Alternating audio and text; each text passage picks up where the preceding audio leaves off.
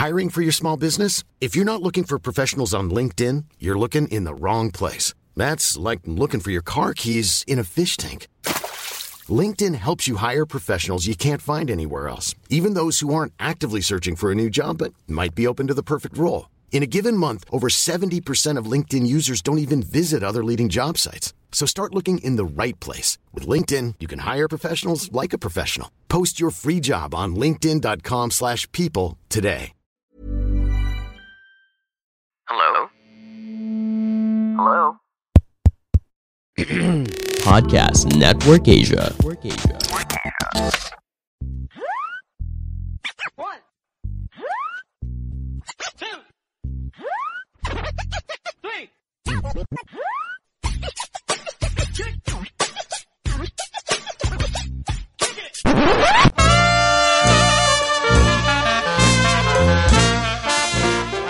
A podcast that talks about Pinoy pop culture, sports, love, sex, and tae. Ang longest running comedy podcast sa buong Pilipinas. Machong Chismisan.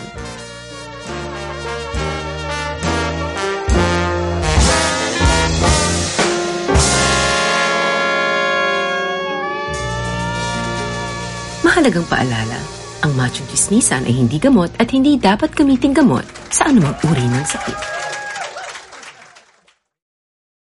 Welcome sa second part ng prostitution topic dito sa Machong Chismisan. Ito po ulit si ang yung part-time daddy, ay part-time daddy, part-time gamer, full-time daddy. At kasama pa rin natin si... Inang yan, eh. minsan-minsan ka lang daddy, gago ka. pag, pag makulit yung anak mo, di kanya daddy. Always gamer. Uh, Sometimes daddy.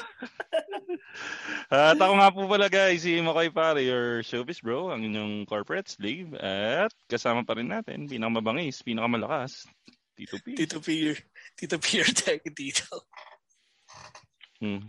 Ano na? Ayun. Ingo, tuloy mo yung ano, yung cliffhanger mo nung nakaraan. Ayun pare, reg- regarding sa PSP. So, bibilisan ko na lang dahil madami pa tayong comments na babasahin. Mga lima. So, yung PSP, kapag sinearch nyo sa Google, ano yan. lang siya? Nakakahiya naman yung comment na lang, lilima pa. Ayun, Ayun, tangin ng show to, ewan ko, ba't ginagawa pa natin to? Nakaka, nakakababa ng self-esteem eh. Hindi kasi masyadong ano eh, masyadong delikado Masyadong tong controversial eh. Ano, eh. Ah, Oo, ah, controversial. to yung mga ano, eh. yung mga listeners natin ayaw mapahamak, so hindi sila nag-comment. Kaya nga eh.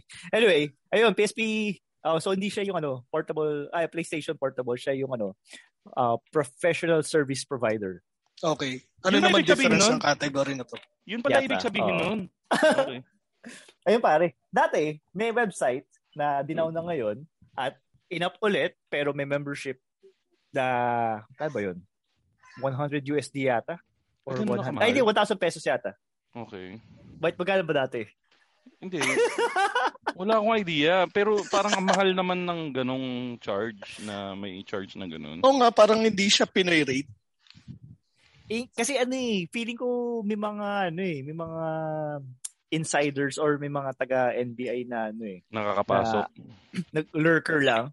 Oo. Oo, tapos i ano, i, i, i, i- entrapment yung mga kababaihan. It's a trap. Mm. It's a trap. It's a trapment. Mm. It's a trapment ang So- so, ayun nga. Uh, yung PSP, dati, yan yung Cerex ko pare. Kasi doon ko makakita ng ano eh, mga mat- matatabang utak na nag-field report kung ano yung mga experience nila doon sa mga babae na nagpo-post sa mga services. Ingo, By the way, yung... Ingo, ano Oh. yung ano po Oh. yung ano po yung ibig sabihin ng field report? Nandun ba Ay, si sorry. Ma- andun ba si Michael Fahati? Ay, Mike? Enriquez. ano, yung ano, yung... Sorry, yung website pala na yon na you know, pinopost sa mga girls yung mga services, mga do's Mm. and don'ts, yung mga prices nila, at Mm. kung saan yung mga meetups, at yung mga limitation kung, yun, tapos mga additional charges. Tapos, doon sa mga ano, doon sa mga, kumbaga parang sa Facebook or Friendster yan, Friendster na lang. Sa mga, anyway, matanda na kayo for sure, kaya kayo nakikinig itong podcast na to. So, para siyang Friendster na meron testimonial sa mga about to buy. So, yung testimonial sa ba- about to buy, meron silang rating na parang face, 10 out of 10, performance, 10 out of 10, ano, B, BB, ano, BBJJ? BB, BJJ? Bareback. Bareback. BBBJ yon. Baka sabihin ko eh, Brazilian Jiu-Jitsu, matakot yung mga tao eh. so, ayun, BBBJ yun. BBJ, BBBJ, BBJ 10. Pag pagkakita doon sa babae. Ganun ba tunog ng nagbabrasil? Binalibag. May tunog ba yung Brazilian Jiu-Jitsu? hindi ko na, hindi ko na Tanong natin si Wala. ano, Park. Wala. La, babalibag ka lang sa ano canvas eh. Pak! Oo. Parang Tahimik lang eh, no? Papatayin Sa ka lang bigla. Ano pa, Ingo? Meron bang ano doon? nasa review. BJJ. Brazilian Jiu-Jitsu. Nagta- Nagtaka sila, ano, I saw a 10 out of 10, taas yun. Binalibag ka. Tapos ano? Pagkakuha. Tuloy mo. So, ay, ayun nga, um, may rating ng ganon, performance. Tapos yung GFE, yung isang ano, isang, yung pinakamalupit yung GFE, yung girlfriend experience. May nakwento ko pa isa sa akin. So, yung. GFE, May, oh. Teka, may nakwento ko pa isa sa akin. Ano? Yung kabaligtan nung GFE. Ano yun? PSE. Philippine Stock Exchange. Hindi mo naman Oo, sa yung PSE. Hindi, hindi ko alam. Kinuwento mo sa akin yun. Ano? Porn Star Experience. Na maalala yung kwento. Ah, porn star experience. sure ka ba ako yung nagkikwento sa'yo nun? Ikaw nagkwento sa akin. Ikaw nagkwento sa akin.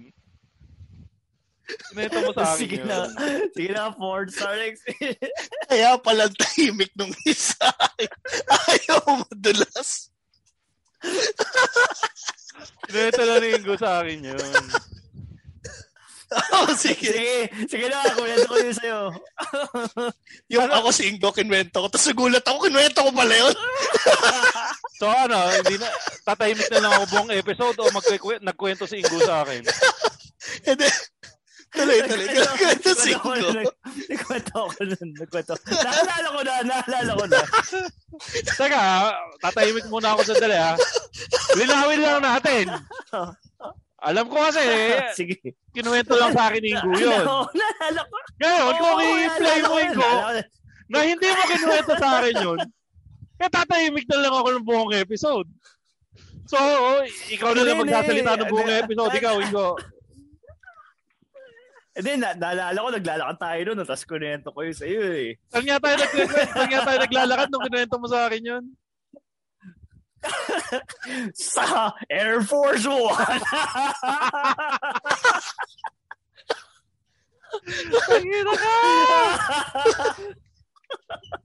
Joke lang po. Wala kaming pera pang Air Force One.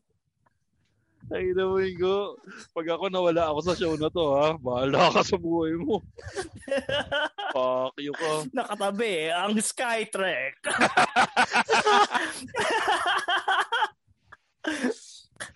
Ay, teka, shoutout nga pala sa ano. Sa, isa, shoutout sa isa sa mga pi- pinaka-favorite na listener natin. Shoutout nga pala sa patron ng mga po- gwapo, patron ng mga chismoso. Papi Ramon, Ramon Bautista. Oy, belated. pala. Ah, belated Belated happy birthday, birthday. Oo, laging nakikinig sa atin si Papi Ramon at hindi ka plastikan yun. Napatunayan ko yan. Alam niyo naman yan.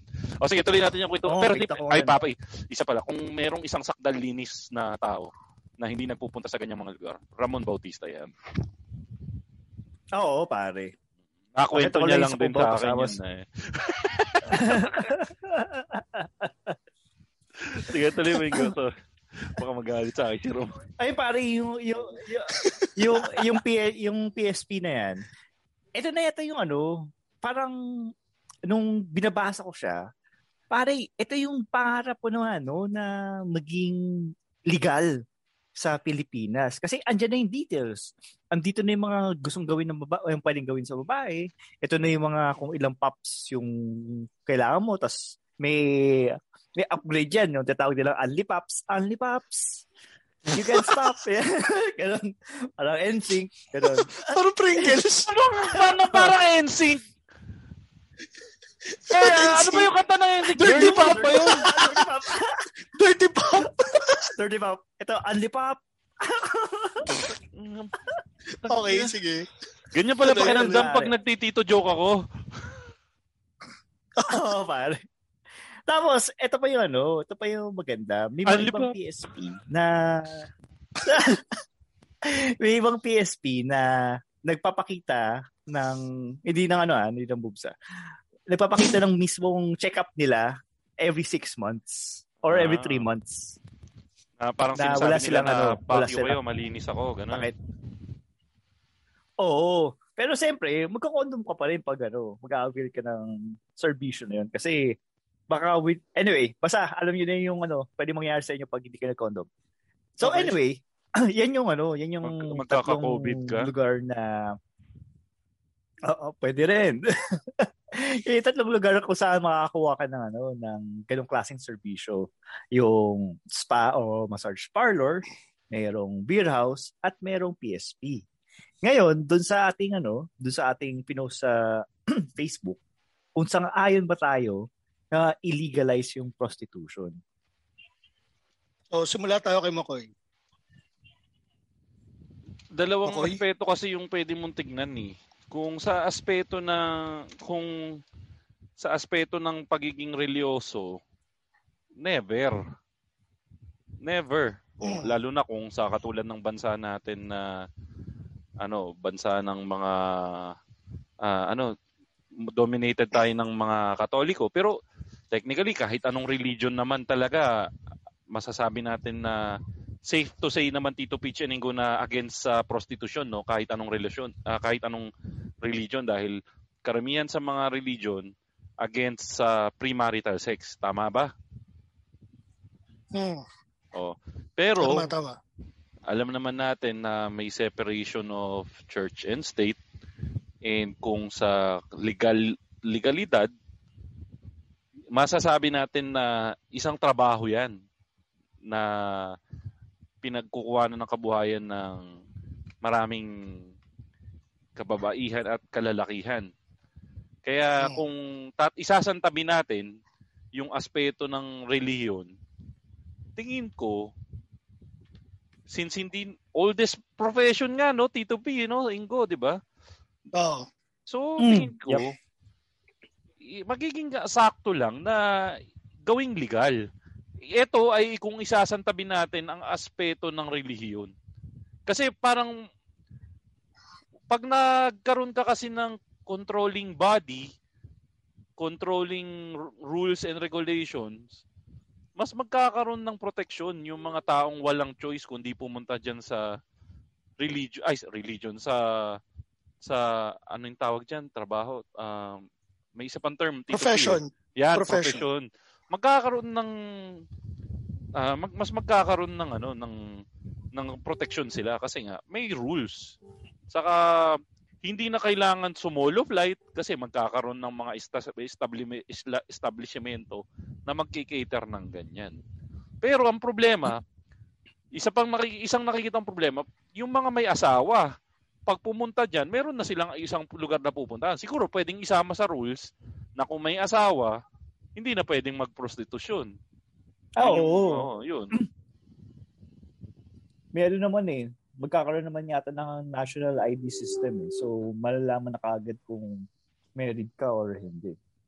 Yu- basta yun ang opinion ko. Sa aspetong relihiyo, kung ipapasok mo yung aspeto ng religion, hindi pwede. Pero kung talagang ano lang, batas-batas lang, na hindi i- i- i- isasang isasang ano, hindi isasang isasang ayon yung ah, yung aspeto ng religion. Kailangan magkaroon ng governing body, gawin ng legal. Yun, yun yung Dahil dyan, Makoy. Dahil dyan, sigaw mo nga sang-ayon ako sa prostitution. Sang-ayon ako sa prostitusyon. Lalo na kung wala ka pang asawa. Pero kung may asawa ka at may karelasyon ka, dapat stick to one ka. Binalik na yung Hinihintay ko may kutsilyo. lumipad na ano eh. Ibinalik na yung kutsilyo doon. yung tusukan. Thank you, thank you. Very good, Papalakpakan ko lang yung tapang. very- Tapang, Napakatapang, napakatapang. Ah, ah, ikaw, ah, ah, ikaw, i- ah, sino ba? Sa akin. Si, Tito Peach, huli singgo, huli singgo. Ako, ako, ako, ako. Sige, kasi, hindi, base dun sa pinag-usapan natin, yung una kasi parang pampalaitan lang naman ng ano, ng mood muna, kaya parang guy talk muna tayo. Pero, ito, pag, sa- pagdating Nag- sa aspetong tayo ng seryosong usapan. Nag, nag-usap ba tayo ng tungkol kay Nora Honor? Hindi, bakit? Bakit? Guy talk daw. Ah, Oh. Hindi, pero yun nga. Sa akin, in terms of legalization, agree rin ako kasi for the following reasons. Regulation, uh, mabawasan yung exploitation, hmm. plus ano rin siya, eh, parang nagiging deterrent rin siya kung tutuusin. Perfect example is yung sa narcotics. Sa Argentina, nung nilegalize nila yung, yung dinicriminalize nila yung narcotics, nabawasan yung, yung, yung mga drug addicts sa kanila, mas bumaba yung number. Kasi Legal lagi nyo droga sa tatandaan, Argentina? Hindi siya criminal, ano, hindi siya, hindi siya katulad dito na pag, halimbawa, nahulihan ka ng droga, consider ka na criminal. I, Ano ano ka, um, parang ang, merong, iba ang protocol nila eh. More of, i-rehabilitate ka nila, pero hindi ka nila ikukulong. Mas ano siya, mas, mas positive, ano, positive reinforcement yung ano, approach nila. Kasi, pansinin nyo ah, sa psychology ng tao, the more na pinagbabawal mo, the more na nagkakaroon ng allure or nagkakaroon ng ano, ng hatak siya sa mga tao. Parang pag nagiging tabu yung topic, yun yung parang nagbibigay ng ano, ng thrill sa isang bagay. So pag dinecriminalize mo siya, parang ang nangyayari sa kanya is tinatanggal mo na yung tabu part. So hindi na siya yung yung panghatak mo sa kanya mas nababawasan. so number one yun. Pangalawa is yung sa exploitation part. Kasi mapapansin nyo, di ba sinasabi nga nila, karamihan ng pumapasok sa ganun trade is galing sa kahirapan or yung Mga mga, bata. inex, mga bata in-exploit. Pag nilegalize mo siya, mangyayari is i-regulate na yung age. Tapos, Oo. pagpapasok ka sa trade na yon, pag legal na siya, meron na siyang consent. Hindi na siya something na pipilitin ka. Kasi di ba yung ibang kwento is sasabihin papasok, mamamasukan bilang katulong, tapos magugulat na lang sila. Sa sex din sila ipapasok. Unlike dito, Wait, may joke legal na siya. eh. Sorry ha. Mga masukan bilang katulong, Ah, magugulat na lang sila. May pumas. Sorry. Yan. Gusto mo makancel. The views and opinions of Makoy Pare. Gusto ni Makoy Pares. Tuloy mo na tuloy. May pumasok sa Does kwarto. reflect. May pumasok sa kwarto. Tapos pinagtanggol yung So, niya. So, in terms of, so in terms of exploitation, ma-eliminate mo siya. Hindi naman ma-eliminate, pero more of mababawasan kasi una sa lahat, yun nga, um, yung age of consent papasok kasi kasama na siya sa ano eh, sa requirements eh. Kumbaga magre-require na siya ng legal documents para i-prove na of legal age ka. Pangalawa, pag pag so, pumasok ka sa ganung trade, alam mo, pangalawa, ikaw consider na siya as a profession na mag eliminate naman ng discrimination kasi pag ngayon kasi parang tinatrato sila as parang second class citizens eh. Dahil illegal siya. Eh pag ginawa mo siyang legal, tapos kinonsider siya as a profession, di parang inaangat mo na yung level nila sa society. Which, in a way, tinatanggal niya yung discrimination. Oh, Plus- sa Japan nga, di ba ang tawag sa kanila eh, Japanese adult video idols. Jav. Ah, Oh, Jav. pero, yun nga, tsaka pansin nyo, yung, ano, sa noon siya ko yung list ng mga countries kung saan legal yung uh, yung profession na yon karamihan sa kanila mga first world countries. So parang naisip ko lang na if tayo gusto nating mag-mature bilang isang first world country or 'di ba sabi nga nila um kailangan mong fake it till you make it, 'di ba? Kung gusto nating mapunta sa ano sa maging first world country, then start thinking like one. Kasi Boto pansin natin ko, si ano, Duterte para para na tayong Singapore. Yung cost of living mataas. Pero yun nga, parang sa akin, kasi sa kanila, yung kaya nila nilegalize, it's more of, ano eh, hindi, parang practical aspect na pag nilegalize mo siya, binabawasan mo yung mga ano, yung yung mga exploitation and all. Tapos nagkakaroon ng benefits yung pumapasok sa ganong profession. Another thing is, uh, di ba si Louis Cano na nag-guest sa inyo before, ang ang advocacy niya is HIV, HIV and AIDS awareness, di ba? Mm, yep. So, pag ni-regulate yung profession na yon, mas mababantayan mo yung yung health ng ng nasa Worker. profession na yun at the same ng workers at the same time yung mga parokyano. Mm. So it goes both ways. Plus yung morality compass is more of ando na sa side ng kung gusto mag-avail ng service. 'Di ba? Parang binibigyan mo ng freedom of choice yung mga tao na pag binigay mo yung freedom na yon sa mga tao, mapipilitang mag-increase yung level of maturity ng mga tao to think for themselves. 'Di ba? So, yun yung mga naiisip ko na ano, na reason bakit bakit ano, uh, naisip kong illegalize siya. Yes, may mga 'di ba sinabi ni Mau before sa Macau kahit legal siya, meron pa ring nag-underground. Pero kasi yung mga ganun, choice na nila yon kung mag-underground sila. Yung sa akin, mm. it's more of yung yung pag-legalize niya is more plus yung papala taxes. 'Di ba ngayon namang problema yung ano, gobyerno natin sa natin kukunin yung yung pagkukunan ng pondo. So, gawin nilang legal. Tapos i-tax nila. Yung sin tax, kung gusto nilang taasan yung tax, kung magiging profitable siya at the same time, profitable dun sa industry at profitable sa gobyerno, bakit hindi subukan? Oo nga. Kaya subukan nila yun. Tapos sila pa, diba? numero, yung mga nasa gobyerno pa yung numero unong pakriano. Numero unong pakriano. Oo. Oh, pakriano? Ano pakriano? Pakriano. Sino ba nagsabing pak? si, si Ingo, pakriano daw. Pa-Koreano. Pero maraming Koreano, di ba? Pa-Koreano. Para naalala ko isang beses nakapunta ako sa ano sa basta isang ano, isang beer house sa may Quezon Ave. May mga taga Quezon City Hall na hmm. andoon. Naka polo shirt ang Quezon City Hall. So hindi ko alam kung inspection inspector ba sila ng sanitation or parokyano din may chismis ah, yung brothers na ano, na advocate ng ano, ng tumutulong sa mga naaapi. So okay daw yung mga yun eh.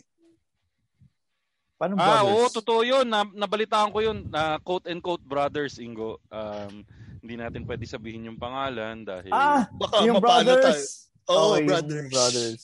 Baka, baka, baka, baka, baka kasi pag sinabi natin yung pangalan... baka kasi pag sinumbong, baka pag sinabi kasi natin yung pangalan, isumbong tayo. Oo. Oo. Sa brothers. Mario Brothers. Ten, uh, ten, ten, tama na. Easy, tama na. Oh. Yun ay ano ha, di umano lang naman daw yun. Di umano, di umano. Allegedly. Tahimik ako, natakot ako para sa buhay ko. o ikaw, Ingo. Ayun pare. Uh, ano, tatahimik sa... lang ako magmula ngayon. ako, even though na, no, na at a glance, parang nakakatawa tong topic to dahil ko sa prostitution. Pero behind it, meron talagang ano, um, may malaking ano, seriousness dito sa ating topic na to. Dahil, Oo, totoo. totoo. ano to eh, um, ayun nga, katulad sinabi ni Tito Peach, um, isa siyang source of income para sa government. Tsaka at the same time, um, may mga ano talaga eh, may mga nakikinabang talaga behind nitong industry na to. Um, illegally Hmm. na na kung saan pag nilegalize siya, parang wetting lang 'yan. Pag nilegalize yung yung prostitution, hindi na sila makikinabang. Ito, singit ko lang pre. Yun sa sinasabi mo na yan, na pag habang illegal siya, yung mga may-ari ng mga illegal na dens, sila Hmm. yung ano eh, sila yung yung big chunk ng kinikita sa kanila lang napupunta. Unlike pag nilegalize mo, magiging sa government na mapupunta yung majority ng kita. Tapos at the same time, pati yung mga nasa trade. Kasi di natin maipagkakaila na sinabi na karamihan din ang pumapasok sa trade is mga single parent. Mm. So, kaya sila pumapasok doon para itaguyod yung mga anak nila. Kung Oo. i-legalize mo, tapos magkakaroon ng benefit, ano ba yung magkaroon ng health benefits rin yung hindi lang sila, pati, pati yung mga ano nila, mga anak nila. mga anak diba? nila. Oh. Imagine Mas mo kung nagkaroon ng ano ng big corporation na ganyan na under Ayala. Tapos merong ano legit na healthcare benefit, na 13th month pay, ganun. Pero ang problema, papasok ulit tayo sa aspetong quote and quote moral and aspetong relihiyon dahil hindi natin maaalis yun dito sa bansa natin eh kasi yun nga, katulad nga na predominantly Catholic camp, ah, Catholic country tayo. Tapos, yun nga, Mm. halos lahat naman ng religion against sa ganyan. Ang problema kasi, pag gumanda naman yung yung industriya ng prostitution sa bansa natin, mas dadami ngayon yung magre-resort into prostitution. Not necessarily. Depende pa rin. At least, eh, de, ito, iba yung meron kang freedom of choice para pumasok dun sa industry kesa yung dahil sa kahirapan kaya ka napunta doon. Well, Tito Pidge, um, sorry to burst your bubble. Um, minsan yung freedom of choice sa bansa natin para sa mayayaman lang yun eh. Yun nga yung actually ikaw din sinabi mo rin na yung karamihan diyan na papadpad well tanggapin natin karamihan ng napapadpad sa prostitution Tito Pidge Ingo. I, I, I guess you would agree with me on this. Is Hmm. nasa mahirap na sektor. Ag- agree or disagree agree. Agree. kasi parang wala Agree. naman tayong makikita na tropa ni Maggie Wilson na nagpo-prostitution. Siguro meron, siguro meron. Pero yung mga high-end, y- when I say Oh, tropa, yung sa mga is yung- high-end. yung mga when I say when I say tropa, let me just clear it out. Yung mga nasa level ng kayamanan nila. Meron siguro. Mga elitist. Oo. O kaya kung merong magpo-protis ano, magpo-prostitution, ibang level, yung tipong level na ah, sugar daddy level or yung tipong ah, mag-aasawa ng matasabi bang masasabi bang prostitution yun mag-aasawa ka ng ano ng KK ay ng ano yung ano yun yung triple M ba tawag doon Tito P o ano yung Oh, matandang madaling mamatay. Oo. Ma- matatawag mo bang prostitu- prostitution pa yon? Mm, borderline, mga ganun. Mm. Pero ang majority ng nasa prostitution is nasa mahirap. So parang ang mangyayari, again, just playing devil's advocate here, na pag naging legal naman ng prostitution, baka yan ang maging career of choice ng karamihan ng mga hirap sa buhay na hindi nakapag-aral, yung mga non-skilled na na individuals. Kasi kung ikaw non-skilled ka, wala kang alam na trabaho, medyo good paying ang ano eh, ang prostitution eh. Ewan ko na lang pag naging legal na, pero kung ikaw maganda ka, non-skilled ka, ang magiging choice mo na lang na maging trabaho is prostitution. Pero kasi, ang, ang naisip ko naman dyan sa ano, do sa sa sinabi na mga mahihirap lang yung mga ano, usually pumapasok sa prostitution. Oo, statistic, statistically totoo yun. Oo. Pero kapag naging legal na siya, yung pera na yun, feeling ko naman, hindi naman nila pambibisyo yung pera na yun eh. Kumbaga, ipantatago, pangtataguin nila yun sa pamilya. So, in a way, makakatulong yun sa next generation na Uh, mga o para mga to get better jobs na to stay away from prostitution. Pe, tapos eventually magkaroon ng ano, ng isa pang industry na kung saan hindi stigmatize yung mga pumapasok sa ganitong klaseng oh, sa mga sex workers na parang gawing parang sa eh, sa Japan na isa sila isa sila sa mga high paying jobs plus sort of celebrity sila in their own right. Pero kasi when you say sa Japan, job is Japan, ano? Ano nga yung job? Uh, Ad- adult video adult, adult, video adult idols. video is different from prostitution, Ingo. Hindi, pero it's still considered as sex work. So, Oh, so- same same so- umbrella. Pero Parang ano, parang- pero, same umbrella pero different banana siguro kasi prostitution is selling yourself to another one while sex Mm. work is uh, J- JAV is having sex in front of the camera. Tama? Oh, Oo, hindi, pero, pero- iba lang yung delivery eh. Pero similar. Parang yung OnlyFans ngayon na nauuso na technically hindi sila nakikipag-engage physically pero they're still selling themselves online. Okay. So sige, uh, sino pa bang hindi nakakasagot? So si Ingo nasagot na. Ikaw Tito Peach. Nasagot na lahat. Hindi, tapos ka na ba, Ingo? Kasi kinat Oh. si Sorry, Ingo. sorry. Oo, Ingo, eh, pansin ko eh. Sorry, sorry, sorry. ko eh. Sorry ah.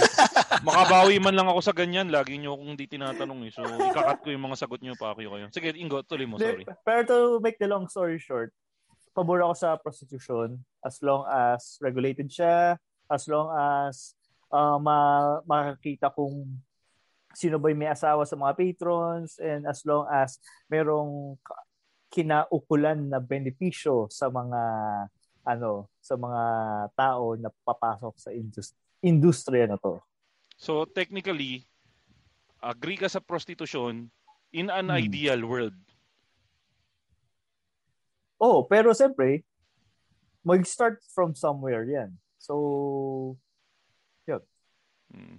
Ikaw, Tito Page, yung final say. Sige, paikot. Alam ko nasagot na natin pero final say na final answer. Ah, yun nga. Basta more on legalize para lang ma-minimize yung ano, ma-minimize yung exploitation at the same time magiging profitable siya sa government. Tapos magkakaroon ng benefits. Ako, kasi ta, itong usapan natin, ito ang magiging basihan yan eh, no? Kung magiging legal o hindi eh, no? Sa atin nakasalala yung, ano, no? Hindi ba dito? Hindi. tayo dapat Ano tayo? consensus. Ito yung Ano papakinggan ng Senado, di ba? Sa kanang mga gobyerno kung... pa, hindi, pero kidding aside, I have a lot of apprehensions on uh, approving this law. Naksa Hindi, pero napakaganda sana nga kung yun nga, i-approve yung magkakaroon ng batas na i-approve yan. Kung ma-assure na ito yung magiging way para maging safe both yung workers and the patrons. And katulad nga nung Mhm. sabi ni Ingo, ma-assure yun dahil nga magkakaroon ng mga health checks, ng governing bodies. Kaya lang, kailangan din nating tanggapin na nasa Pilipinas tayo na hindi ganun kaganda ang implementing rules and regula- ang pag-implement ng rules and regulations. Pero nakuha ko yung sagot ni Ingo eh. Ang ganda ng sagot ni Ingo. It needs to start from somewhere.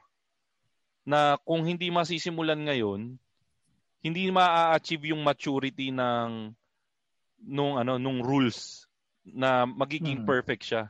So siguro nga we could start at somewhere. Pero yun nga sana if there are better options, sana mas maganda yung options nung iba. Hindi na nila kailangan mag-resort sa ganyan. So Yun. ibig sabihin sa hinaba-haba ng sagot ko yung magandang sagot kay Ingo. Oo, kay Ingo. Mm. Hayop ka. Hindi, maganda rin naman yung sa'yo eh. Actually, technically, pare-pares lang naman tayo ng idea eh. Ako kasi natatakot talaga ako. Ang ganda ng ideas eh. May governing body, may magandang rules. It will lead into addressing the issues na na-encounter ng ng mga health work ay ng mga sex workers and ng patrons. However, ang tanong, may implement ba? Yun ang problema. Yun ang hindi natin masasagot. Pero ang nakita kong sagot doon, it needs to it needs to start from somewhere. So, hmm. yun nga yun. Agree Tsaka, sorry. Oh, agree. Backstory lang. Itong topic na to, na-inspire to nung kabataan ko na ano, na pupunta lang kami sa mga hanky-panky place. Dahil sa service na kailangan namin ma makuha. Parang nagpapagupit lang kami. So, bakit bakit nyo kami, bakit ipapa, if, ano, i, ipapakailan? Ipagkakailan nyo Pagkakaila. Itong, itong serbisyo na to na dapat naging legal na siya. Dahil ang tagal na nitong gina... Ang matagal na itong nigay ito eh. Matagal na may prostitution eh.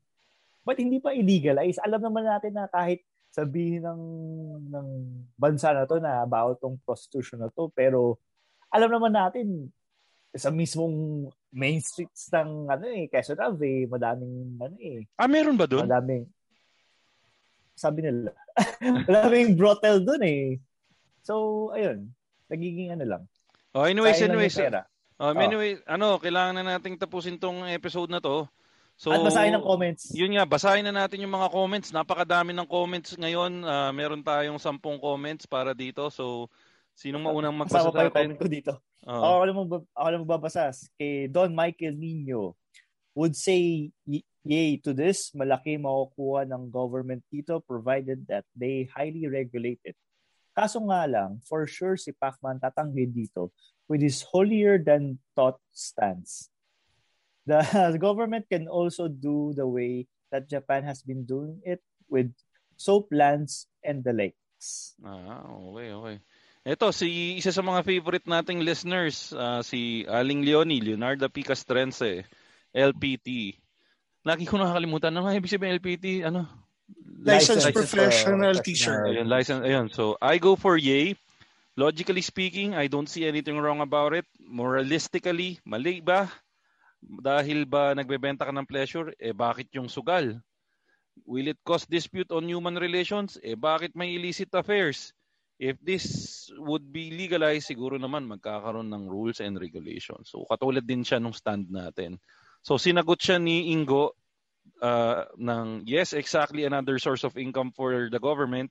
I-regulate na lang nila ng maayos at isabay nila ayusin ang healthcare system para ma-accommodate ang ganitong klaseng trabaho. Healthcare okay. system indeed. Oh, ito P. Si Ekotan, Di ako pabor dyan. Baka gamitin lang yan sa pag-exploit ng kabataan at may hirap. Gusto ko marinig ang opinion ni Ingo. so, so yung opinion ko dyan, na sinulat ko dito sa comment section na i-regulate ang prostitution, gandahan ng healthcare system, lalong-lalo na mga high-risk job katulad ng construction, hospital or healthcare worker, etc. Alisin ang red tape at bureaucracy pag magkakaroon ng permit to operate sa mga ganitong klaseng ano um, um, trabaho, alisin ang stigma sa self ah, sa sales, sa sex workers at magkaroon ng law para protektahan ang human rights nila. Ayun, lalo lalo na yun, dapat magkaroon ng ano amendments sa human rights sa uh, sex workers. Punyetang kasi... human rights. Yung mga human rights na yan, kalaban ng gobyerno yan. Puro kampi yan sa puro kampi sa kriminal yan. Human kasi rights, siyasa, human rights. Kasi siya sabi nila, pag yung sex worker is na-rape, parang, ano na siya, parang, duh, parang yun, uh, parang duh. Pero still, a, a good a good reminder, if it's not consensual, it's always it's rape. rape. So, uh, it's always regardless. consensual. Oo. Regardless kung sex worker ka or... O hindi. Hindi. Oo. So paano kaya yung magiging governing rule diyan para, para makaiwas naman yung mga patron patrons na habang nagbabayad sila biglang may sumigaw ng rape. Paano kaya ang governing rules doon? So, 'yun ang aaralin ng gobyerno natin. Kasi syempre, oh. anytime pwede sumigaw ng rape eh. Sabi niya, ayoko na eh, biglang pinatigil eh. Anyways, uh, sino pa next natin diyan? Si, Eli Alcain. Yay, ako, saka dapat dagdagan ng ilaw sa trabaho nila para may equal rights among them. Saka para makapili ng tama sa presyo at ipamukha sa mga missing misis na sharing is caring. Hindi nga pwede, Tito Eli, pag may misis. Hindi pwede pag may asawa. Oh. oh sino pa? Lalo lalo na pag nasa kanan ko yung asawa. No. Hindi pwede yun. Si June Magpuyo, same stand with Ingo. Uh, at si Franz Hyber, yay, basta may basbas ni Mrs. Hindi nga pwede pag may Mrs. Mga ano, kasamang natatanggal sa karapatan niya yan. Mm. Kasama ba yun? Wala akong nabasa doon sa pinirmahan ko na bawal I- na. i-update na yun. I-update na yun. Ayun. So, I guess siguro in general, karamihan nung opinion, it would be nice to uh, legalize it. Though meron pa rin, yun nga, yung mga concern. Ang pinaka main concern talaga na nakikita ko is yung abuse eh, no? Oo, Hmm. tsaka yung regulation. Mm, so, As usual, Pilipinas, Oo, nasa Pilipinas tayo. Anyways, ano, sige, ganito. Um, gusto namin magpasalamat sa inyong lahat sa pakikinig ng Machong Chismisan at ah, kung gusto niyo kaming suportahan, Tito P, saan kanila pwede i-follow? pwede nyo ako i-follow sa facebook.com slash ayong Tito P at sa Instagram at Twitter sa Tito underscore underscore P. Yun. At ikaw, Ingo, saan kanila pwede i-follow? Ayun, uh, pwede nyo akong i-follow sa Twitter underscore Ingomar na na-reach ko nga pala ang 500 Twitter followers after 7 years dito sa podcast na to. At sa Instagram, Ingomar83. At yun, uh, follow nyo kami sa Twitter at Machong Chismisan, walang A sa dulo. Machong Chismisan, may A na sa dulo sa Facebook. At Machong Chismisan sa Twitter, sa biggest, uh, ay sa, ano, sa fastest rising uh, TikTok account ng isang longest running comedy podcast sa buong Pilipinas. Napaka-specific. At ano, ako, follow nyo ako sa Twitter at ShowbizBro, uh, Instagram at ShowbizBro, at saka sa Laika at Showbiz Bro. At um, Ingo, meron ba tayong ano, papasalamatan dyan? Um, wala, ta- wala pa tayong papasalamatan pero kung gusto ulit natin pasalamatan yung nagbigay ng contribution last week, ah, last time, thank you, Louie Lim. Ayun, saka ano, um, shoutout nga pala ulit sa mga friends natin sa sa ano sa Kumu. Um, Ingo, ano nga yung ano, kasabihan natin sa ano sa Kumu? Ang Kumu ay the best. Yan, Kumu ay the best. Hindi, kung gusto niyo mag-try ng ano, ng ah, isang platform para makapagbigay kayo ng opinion nyo katulad ng ginagawa namin. Kasi kami, nag-Kumu rin kami. Kami yung mga unang batch ng Kumu. And ano, I must say na napakaganda ng experience namin sa Kumu.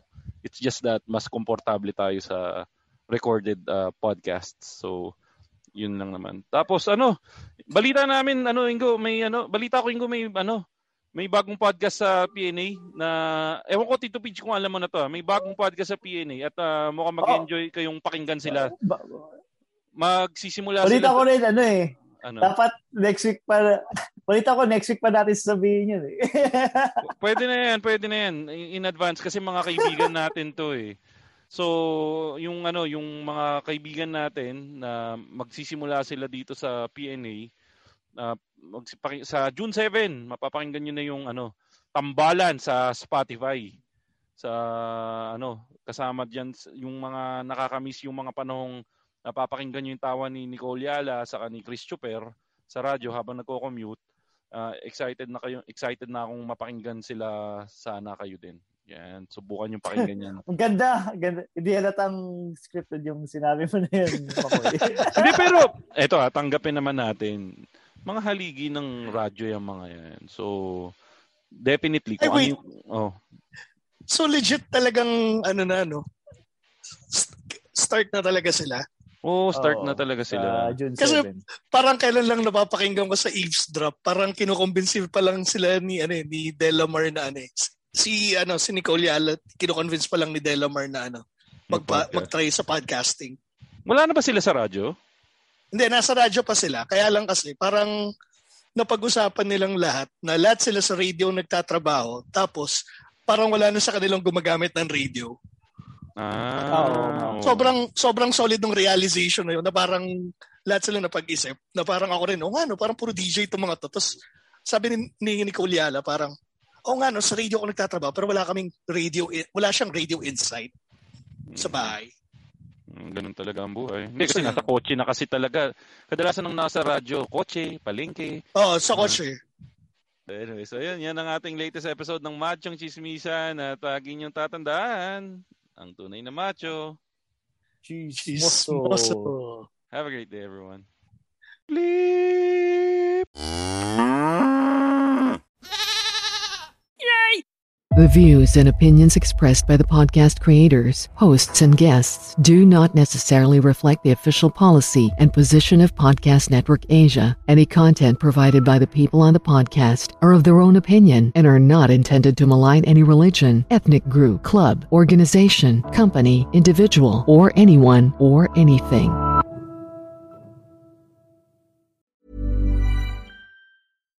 Here's a cool fact a crocodile can't stick out its tongue.